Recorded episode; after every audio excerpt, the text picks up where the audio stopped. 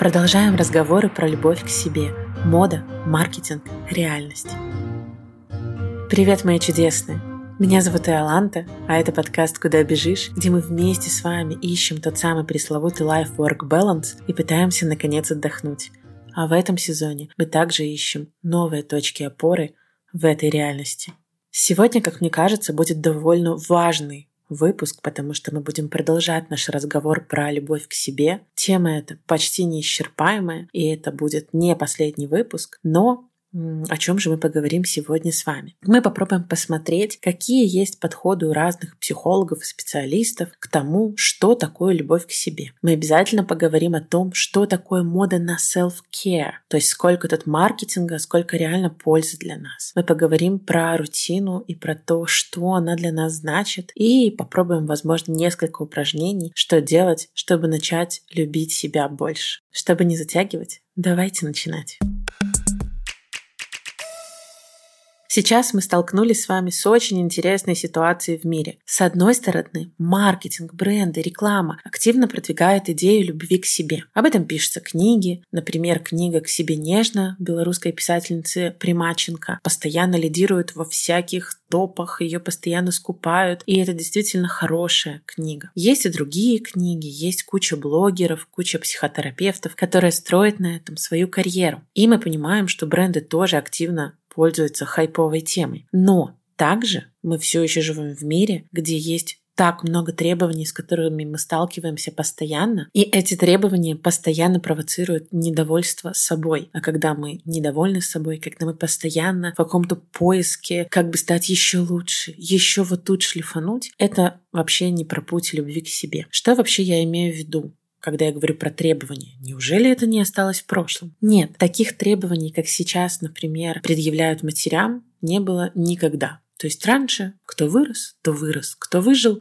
тот выжил. Сейчас мать должна быть идеальным наставником, любящей мамой, невероятным другом. Они постоянно должны самосовершенствоваться, читать книги, водить на кружки и так далее. А если ты этого не делаешь, то у тебя обязательно будет какой-нибудь комплекс вины перед своим ребенком. И плюс это все сверху сыпется шутками а как бы вы ни воспитывали ребенка, все равно он найдет о чем пожаловаться своему психотерапевту где-нибудь в 25. Если вы делаете какой-то бизнес, то вы его обязательно должны делать без ошибок. Это невозможно, это нелогично. Но каждая ошибка начинает заставлять нас думать, что мы никчемные, что мы делаем что-то не то, что вот у нашего соседа получается лучше. То есть, несмотря на то, как много мы говорим про успешный успех, что я уже семь сезонов об этом говорю, есть куча других специалистов, которые тоже об этом пишут книги и постоянно-постоянно говорят, успешный успех въелся в наши мозги. При этом, если мы говорим о том, что такое любовь к себе, по мнению, например, Евгении Стрелец, Советской. Это принятие себя и других, принятие своего уникального опыта, прошлого, своих навыков, во всем их разнообразии. Когда я решила записать такой выпуск, я вообще пошла на YouTube и стала смотреть, о чего говорят. Чего говорят популярные психологи, например, Стрелецкая, а, я даже Лобковского посмотрела, Алина Дианова и так далее. То есть, если у вас есть, кстати, свои любимые психологи на YouTube, обязательно напишите мне, потому что я люблю их смотреть и понимать, какое есть разнообразие точек зрения. Так вот, что мне нравится в этой фразе, то, что любовь к себе — это принятие своего опыта. То есть то, что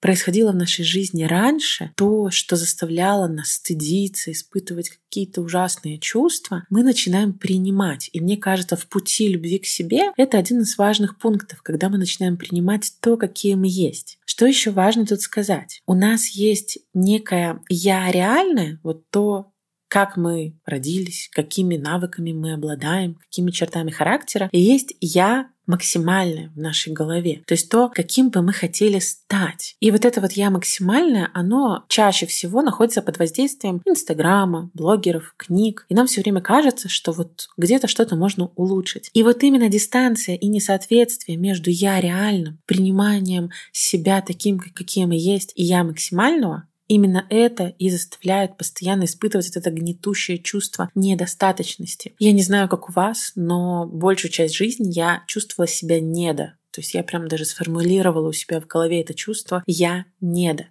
Что бы я ни делала, это недостаточно хорошо, это не прекрасно. И интересно то, что обычно люди с таким ощущением они перфекционисты были в детстве, они старались быть отличниками. Так вот, я никогда не была отличником. Я прям выезжала на хитрости. Нет, я всегда была умной девочкой. И то, что мне было интересно, у меня были хорошие оценки. А потому что мне не было интересно, это типа математика, химия, физика, я абсолютно спокойно списывала. У меня был какой-то обмен, у меня были хорошие отношения с одноклассниками. То есть, чему меня научила школа? Это адаптации в социальном круге. Если ты чего-то не хочешь делать, найди того, кто это будет делать, и сделай делает это за тебя. Но даже несмотря на это, почему-то я выросла с ощущением, что все, что я делаю, этого недостаточно. Интересно то, что ребенок изначально не рождается невротиком. Он не бежит за успешным успехом в 2-3 года. Он просто хочет, чтобы его любили. Он маленький, он исследует этот мир, он любит, он радуется. У него очень много искренних порывов. И проблема в том, что когда вот эти искренние радостные порывы делать то, что ты хочешь, родители начинают глушить, э, это мы не говорим про самые какие-то ужасные моменты, когда родители начинают избивать ребенка и наносить ему какой-либо другой вред, а мы просто говорим о том, что родители не подчеркивают, что они любят его, например, всего. Или они когда-нибудь его там сравнили с кем-то. Или нанесли еще какую-нибудь любую другую психологическую травму. Я думаю, вы понимаете, о чем я. И вот в этот момент ребенок понимает, что он должен заслужить любовь. Он должен стать лучше. Он должен быть удобным, должен быть хорошим. И он знает, что вот его какие-нибудь негативные стороны, типа злость, не знаю, зависть, еще что-то, они не принимаются, они социально неодобряемы. И именно в этот момент начинается вот наш путь к успешному успеху. Не после универа, там, не после школы, а именно в момент, когда ребенок понимает, что он должен быть более удобным, более крутым. А еще он должен засовывать свои негативные черты куда-нибудь в задницу. Чтобы проиллюстрировать эту ситуацию, я бы рассказала о своей жизни короткую историю, не беспокойтесь. Я довольно темпераментный ребенок была и сейчас темпераментный человек. Я очень эмоциональный, то есть сила моих эмоций, они достаточно... Они, во-первых, волнообразные, а во-вторых, они сильные. То есть не бывает такого, что я целый день буду сидеть дома в одном настроении. Меня постоянно фигачат по разным сторонам. Но мои родители, мои бабушки, они пытались с, как бы со своих сторон сделать меня хорошей, доброй девочкой, потому что они почему-то считали, что если у ребенка есть какая-то всплеск агрессии. Обычно эта агрессия появлялась, когда заходили на мою как бы, территорию, в мои личные границы, или меня там унижали. Они начинали это глушить. Меня родители одной бабушки оставляли на лето, и, по-моему, я вам уже об этом рассказывала, что, что с этим произошло, и привет РПП. А другой бабушке они отдали меня на год пока я училась. И вот эта бабушка, она любила м, говнить мою маму. То есть это была мама отца. И она постоянно что-то вот такое, там из-под ковыркой говорила. То есть, а у меня уже с детства был какой-то волчий а, настрой по поводу того, что если кто-то оскорбляет мою семью, я порву. И вот она вот это что-то делала. И она была довольно хитрой. Ну, Честно, бабушка такая была, со своеобразной. Но когда я начинала ей отвечать, когда я понимала, что меня переполняет негатив, я ну, как бы говорила о том, что, блин, это не окей, она обижалась, начинала мной манипулировать и быстренько звонила моим родителям и говорила, что я хамло ну, какими-то другими своими словами, но в целом это выглядело так. И меня начинали винить в том, что я хамски себя веду. То есть вот это вот слово «хамски» я, наверное, слушала просто максимальное количество раз за свое детство. И что из этого произошло? То, что в универе я решила стать очень хорошим человеком, очень добрым, очень всепрощающим, очень удобным. И в итоге это, конечно же, привело меня к депрессии, потому что я стала тем самым people-pleaserом. У нас был точно выпуск про, на эту тему, обязательно посмотрите. Это люди, которые постоянно пытаются угодить другим. Так вот, Сюрприз, о котором никто не говорит. Когда вы начинаете глушить свои теневые стороны, когда вы не слушаете, не даете проявляться, не умеете как-то экологично выражать свою злость, а просто считаете, что это нельзя выражать и затыкаете себя, вы становитесь people-плизерами, а их никто не любит. Никто не любит тех, кто не подчеркивает свою самость, не ведет себя так, как чувствует, А тот, кто постоянно что-то, знаете, вот таких людей в компании, которые что-то ищут каких-то главарей, там что-то подстраиваются, еще что-то. Я была слишком гордой, чтобы подстраиваться под главарей, но улыбаться и везде, когда я вхожу, вносить за собой радость, я это пробовала. Сейчас у меня новый этап, когда я не улыбаюсь и не начинаю включать радио и рассказывать какие-то интересные факты в компаниях, если я этого не хочу. Так вот, если вернуться к тому, о чем мы говорили, путь в ментальные проблемы начинается как раз в тот момент, когда ребенок недополучает безусловную любовь. Если мы недополучили вот эту материнскую, отцовскую, безусловную любовь в детстве, этот дефицит начинает оставаться как бы в нас на всю жизнь. Он уже встраивается в нашу структуру, в нашу систему взаимодействия с другими людьми и влияет на все это. И я вот тут нашла э, цитаты психолога Сары Лен Мутивасеква, Мутивасеква, я надеюсь, я правильно произнесла. Она заместитель директора Международного института эмоционального здоровья, и она считает, что любовь к себе проявляется в четырех аспектах. Это самопознание, самооценка, самоуважение и забота о себе. Самопознание — это люди, которые постоянно пытаются понять, а что есть во мне, а что мне нравится. И как раз, когда вы начинаете изучать свои теневые стороны и принимать свои плохие, социально как бы названные плохими стороны, вы как раз и развиваете свой эмоциональный интеллект. И вы учитесь контролировать себя.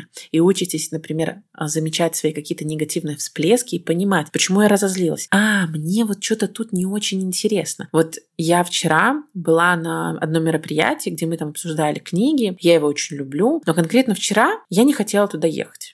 Мне было плохо, у меня начались месячные, я себя чувствую ужасно в первый день, и я заранее заплатила, и поэтому как бы чувствовала себя обязанной. По факту я проявила насилие по отношению к себе. Вместо того, чтобы там перенести эти деньги на другое мероприятие или как-то договориться, я поехала. И я чувствовала раздражение, чувствовала раздражение от всех каких-то тупых шуток. Мне они казались тупыми. То есть вот я не. А все потому, что я не отследила заранее, что я не хочу туда ехать и поехала. Так вот, когда вы начинаете путь в самопознание, вы контролируете именно этот момент и не допускаете перехода, вот, например, поездки куда-то, а тем самым не позволяете насилие в свое отношение. Также, а, если мы говорим про самооценку, самооценка — это отношение к себе, которое складывается из удачного и неудачного опыта, влияния социума. И если мы жили в обстановке, где постоянно акцентировали внимание на наших отрицательных качествах, нам очень сложно понять, что в нас есть что-то и положительное. И именно честность по отношению к себе и честное признание.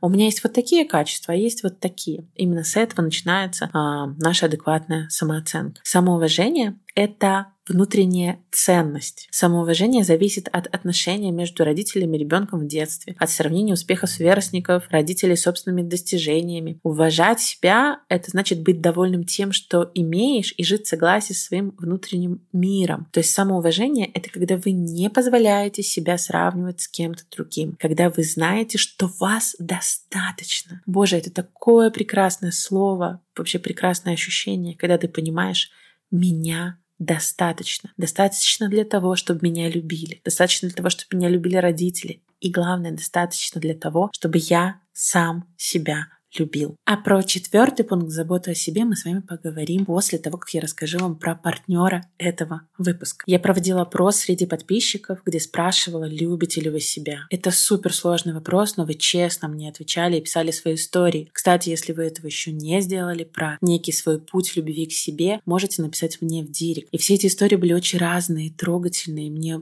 реально много отзывалось. Первые попытки найти психолога, чтение популярных книг, внедрение в жизнь привычки заботиться заботиться о себе, конечно же. Мне кажется, у каждого тут свой путь и свои способы, но рутинные ритуалы и благодаря блогерам, и благодаря полезному эффекту стали внедряться в наш дом. Я хочу предупредить.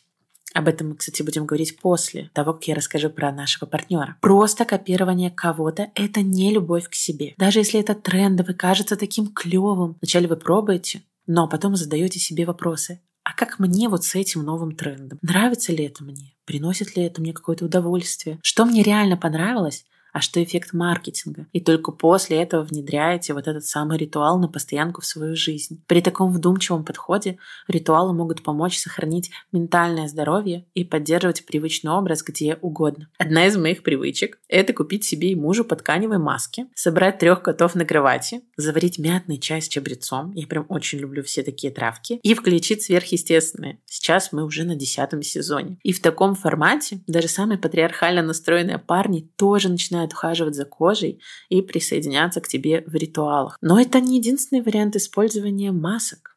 Ванна плюс маска. Да, набрать масок в самолет, путешествие или на ретрит идеально, потому что они тоненькие, легкие. Не нужно с собой брать кучу банок в дорогу. Очень все удобно, и мне нравится именно вопрос комфорта. А партнер этого выпуска – тканевые маски от Garnier.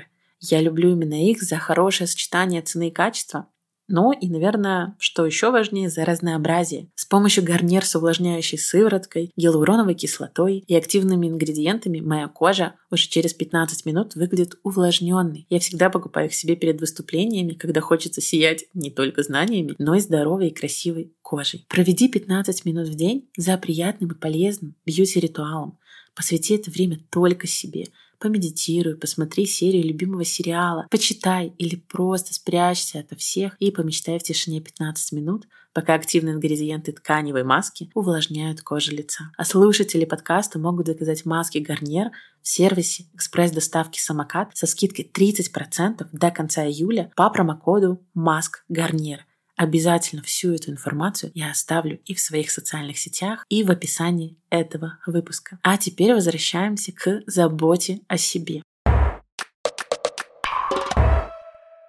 Забота о себе это, конечно же, и о вложениях в свое здоровье. Например, сходите проверить зубы. Мне кажется, сейчас самое как бы полезное, что можно сделать, это сходить и проверить свои зубы, и если что, все включить. Также это про удовольствие, которое позволяет себе человек. Например, смотреть то, что вы хотите, а не только ваш партнер. Слушать ту музыку, которая вам нравится, а не социально одобряемая. Но тут один важный момент, который я хотела рассказать. Есть такая психотерапевтка Пуджа Лакшмин, и она пишет книгу «Тирания. Забота о себе», которая выйдет уже в следующем году. А сейчас она выступает, рассказывает, но она это делает на английском, но в целом понять можно, даже с моим английским. И сейчас очень популярна популярны книги по самопомощи, и вот многие, в том числе я, говорим про ритуалы. Но есть маленькая проблема. Иногда во всем этом мы только делаем вид, что заботимся качественно. То есть мы привыкли думать, что забота о себе — это постоянное действие. Что говорят блогеры? Это ванна, медитация, танцы, детокс-программы и так далее. И как будто бы если мы все это проделали, то есть есть такой список заботы о себе. И если мы все это сделали, значит мы прекрасно о себе позаботились. И тут очень важно понимать, все эти ритуалы,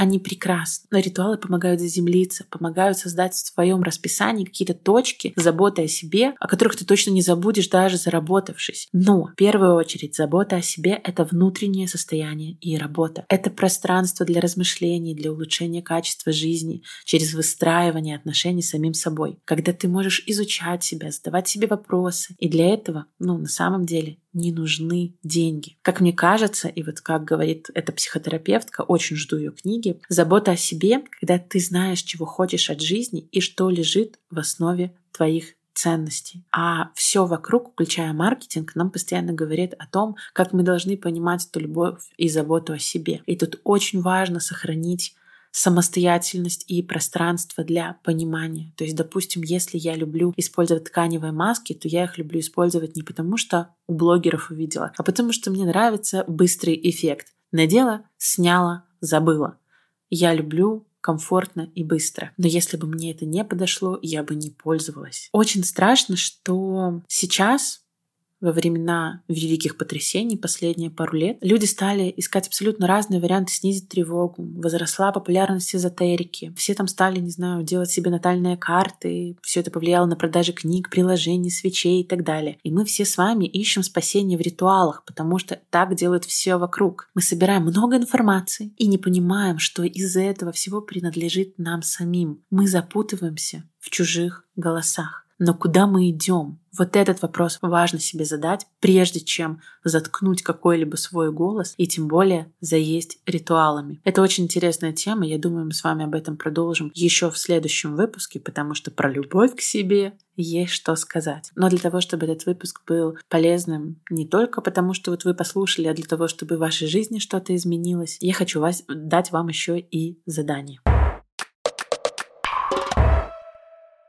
То, о чем я говорю, это сложный процесс. Поэтому иногда нам проще взять какую-то пилюлю и попробовать ей заткнуть. Но для того, чтобы эта пилюля сработала, для того, чтобы она стала для вас лекарством, и для того, чтобы это было то, чего вы истинно хотите в этот момент, нужно пройти большой этап. Пробовать разное пробовать разное, что предлагают блогеры, окей. Но только, конечно же, не, э, не переборщить тут и не тратить на это слишком много денег. Пробовать то, что предлагают книги, пробовать то, что предлагает социум. И после этого сформировать для себя некий список того, что вам точно поможет, что точно ваше. Вот мы тут с вами занимаемся тем, чтобы стать на своей стороне и быть честными в своих проявлениях. Так вот, эта тема очень обширная, и мы с вами продолжим на следующей неделе говорить про другие подходы психологов и про то, что мы можем сделать. Но для того, чтобы этот выпуск стал для вас полезным, мне хочется попросить, чтобы вы сделали кое-что. Напишите